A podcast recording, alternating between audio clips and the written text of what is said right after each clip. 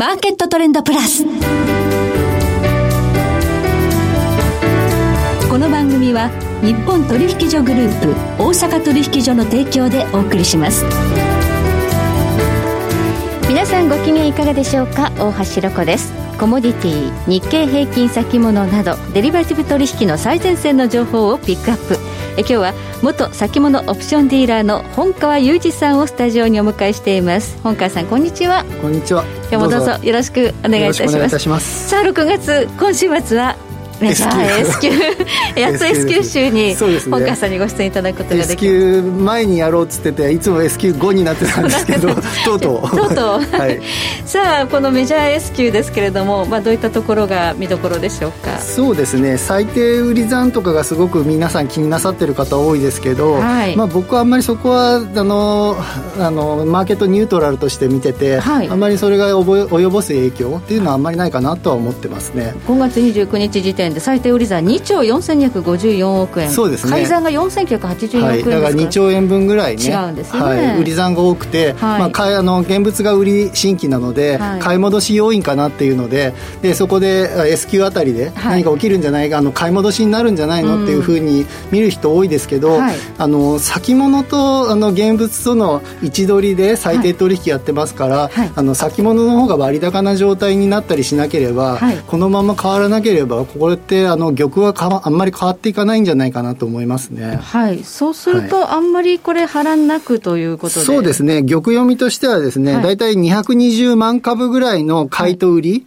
が、あの起きるんじゃないかと。で、事前予想で大体200万株とか言ってると、大体3分の1ぐらいしかいつも S q では出てこないんですよ。そんなもんなんですかね。大体そんな感じなんです、最近。なんか S q なんかだんだんこうミニチュア化してる感じもありまして、えー、で、な、なので、まあ220万株ぐらい売り買い均衡ぐらいで見てるので、そうすると70万ぐらい出てくるかなぐらいの。今回。ですね。金額で？金額で言うと、はい、大体1日のその売買代金で言うと5000億円分ぐらい。はい、大体最近2兆円ね、乗るか乗らないかとかいうのでね、勝負してますから、はいはい、まあ、それ、まあ昔の S q だとね、もっと何兆円とかいうね、えー、4兆円、5兆、あ、あの、全体の1日の金額としては、4兆、5兆とかできてた時期ありますけど、はい、まあ、少しだけ多かったねぐらいにしかならないかなっていう感じかなと思ってますね。はい、それほどじゃあ、波乱はなく、そうですね。S q 通貨に、まあ、当たっての最低取引っていうのは、マーケットニュートラルと。そうですね。なので、一応3000円ぐらいね、5月 S q が2万飛び、えっ、ー、と、あのちょっとぐらい、2万100円の下ぐらいでしたけど、はい、そこから見ると3000円ぐらいね、ずれてきてますから、からね、一応まあ、まあ、波乱要因ではそこはね、あるのかもしれないですけど、はい、一応玉読む的には、まあ、とりあえずは、うん、そんなにないんじゃないかなというふうに思ってますけどね。はい。はい、まあ、それにしましてもね、今日の日経平均も、うん、えー、現物の終値は2万3000円の大台を守っているとい。うことですから、はい、えここから先、はい、日経平均一体どうなるのということをまたこの後じっくりと伺っていきたいと思います。今日もよろしくお願いいたします。それではまず今日の主な指標です。今日、大引けの日経平均株価は87円7銭安、2万3000飛び91円3銭で取引終了しました。え6日続けて上昇してきましたが、7日目にして、え小反落となっています。えそして今日の日経平均ボラティリティインデックスは25.91でした。そして今、代償の日経平均先物夜間取引スタートしています。夜間取引では22,970円で取引スタートです。2万3000円大台を少し割り込んでいます。そしてコモディティです。東京プラッツドバイ原油先物の11月もの、日中取引の終値で前日比1460円安2万8550円でした。東京金先物4月切りは日中取引終値で59円安5900飛び5円円で取引終了しています。ではこの後詳しく本川さんに伺っていきます。マーケットトレンドプラス。さて今日は元先物オプションディーラー本川裕二さんをお迎えしています。はい、さあ、えー、今ね、先物夜間取引では2万3000少し割り込んでますけれども。そうですね。引けてからなんかよく動きますね。そうですね。夜間の方がという感じかもしれない。ね。場中はあんまり動きがなくなってきて、うん、えー、まあ日経 VI とかもだいぶ下がってはきたけど、はい、まだ26ぐらいのところにね、保ってて、はいはい、やっぱりなんかこう、プットの方に買いニーズがまだ残ってるんですよね。はい、なので、やはりまだ下を見てる向きがいて、S q までは、とりあえずはこのプット抱えたまんまでいくかなみたいな感じがあるのかなっていうふうに思ってますけどね。まあ、従来、その上げ相場だとね、ボラテリティってどんどんね、はい、そう、低下気味になって、やっぱこう、あの日経 VI で見ると、20ぐらいが、の分水嶺になってて、それを超えてくると、すごい動く相場になってきたねって感じで、はい、で今ね、だいぶその前、えーと、コロナ前の水準ぐらいに近いところまで戻ってきて、はい、値動きもそんなに激しくはなくなってきてる感じはあるけど、はい、やっぱボラティリティインデックスは26ぐらいで、ずっと横ばいぐらいな感じになってますけど、やっぱりあのまだ平時ではないんだなっていう感じではありますよね、そこから見ると。警戒する向きはあるということですね。ね。はい。まあ、あと平時ではないというのは、いろいろなこの物差しと言われる指標に表れています。はい、え例えば、まあ、一つは PR ですけれども、はい。まあ、PR はね、今ちょっとすごく数値が跳ね上がったりして、はい、まあ、予想不能みたいな状態になってますけど、まあ、あの収益率、株価収益率なので、収益の方が出てこないと、ちゃんとした数字があの算出できないというので、ね、はい、先のね、あの予想できてできてない会社が結構ありますから、はい、その分でなんか数字がちょっと前よりだいぶ違ってきてるよねって感じにはなるので、そこはちょっと指標にならなくなってる感じ。全くそうですね。ね、5月19日で36ぐらいまで上がりましたからね。ね。はい、はい、えそしてまあ今回の下落時にも注目されました PBR、はい、これ1割れたところで買った向き多かったと思うんですが、はい、さらに下がって。そうですね。あの時2万700円ぐらいが、そのコロナが、あのコロナ急落で下がり出したところのあの1ラインだったんですよね。PBR1 ラインで、そこを切ったらガンと下がって、やっぱそこで買い支えた向きがだいぶいると思うのは、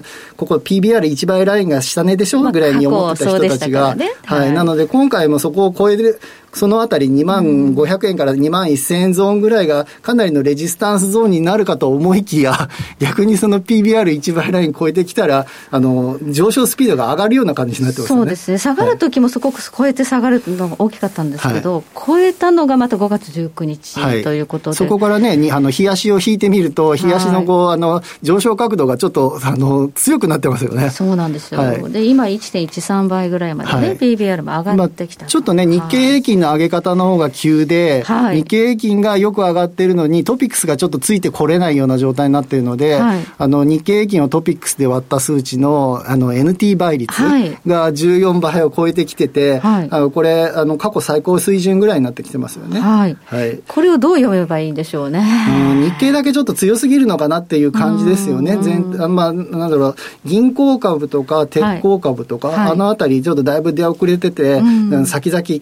結構苦しいんじゃないの？みたいなね、はい、セクターが結構な買い戻しになってきてますから、そのあたりのね、はい、えーと、影響あの影響をかなり受けてると思いますけどね。はい、うんうん、まあね、あのこの立ち上がりの当初はマザーズ、うん、そしてジャスダックなんかが非常に強かったんですけれども、はい、出遅れていた日経平均が、やっぱり循環物色で、うん、まあ、重厚長大長大なところにも、まあ、お金入ってきたなというのが、今の流れということでしょうかね。そうですね。まあ、マザーズがね、ずっとあの2018年ぐらいからずっと下げ続けて、コロナでもさらに下げるのかひどいねっていうような。もう日銀マザーズ買ってよって、そうですね。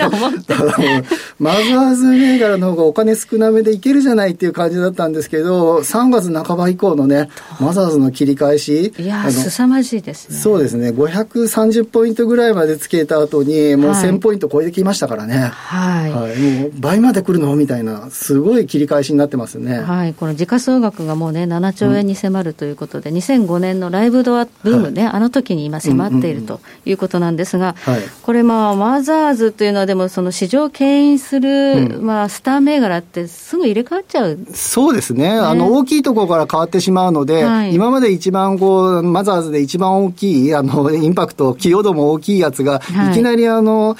東証一部に格上げみたいなのが起きたりして、いきなりなんか、今までとなんか連続性ってないんじゃないの？みたいな。ね、そうですね。東証一部の市場の,、ね、あのトピックスとか225では起きないようなことがね、はい、起きちゃいますよね。はい。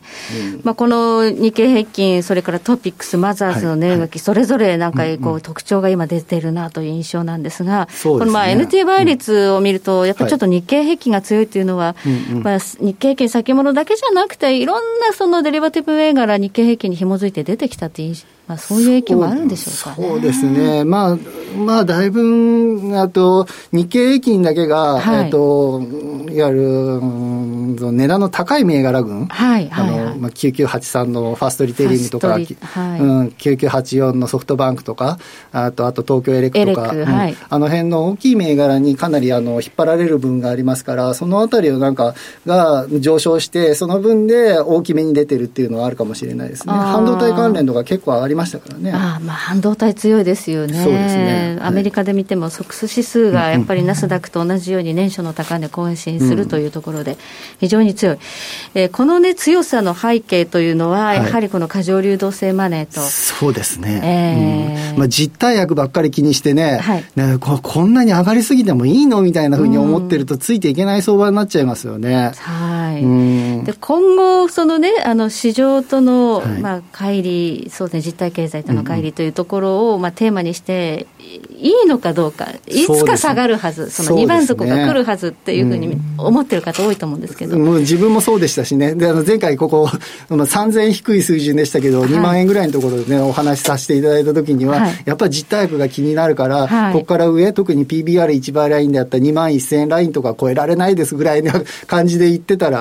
次の月にはもう3000円上ですからね。そうなんですよ。だからこれをそのままね、ずっとこう引きずっていていいのかどうか、もう2番底は、まあ、浅いながらもつけちゃったんだという見方もあるんですけれども。うん、いや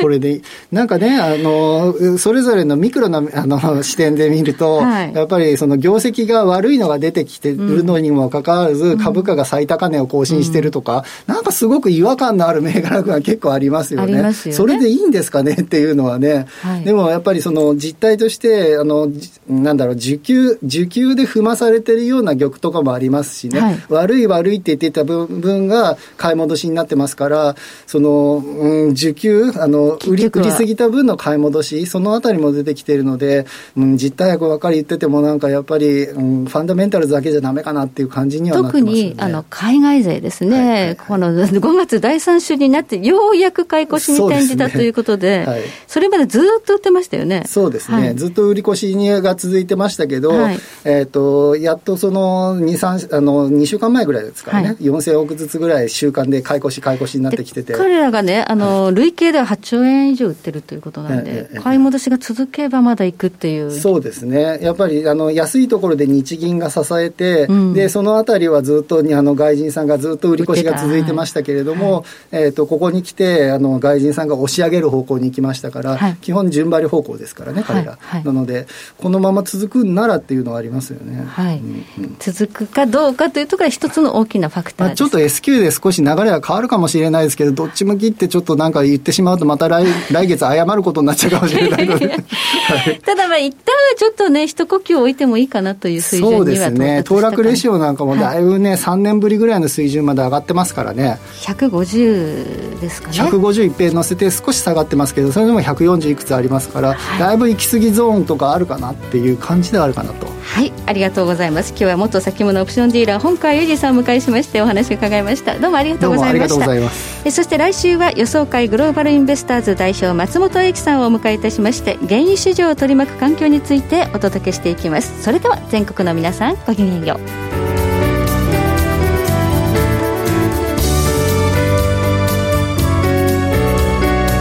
この番組は日本取引所グループ大阪取引所の提供でお送りしました。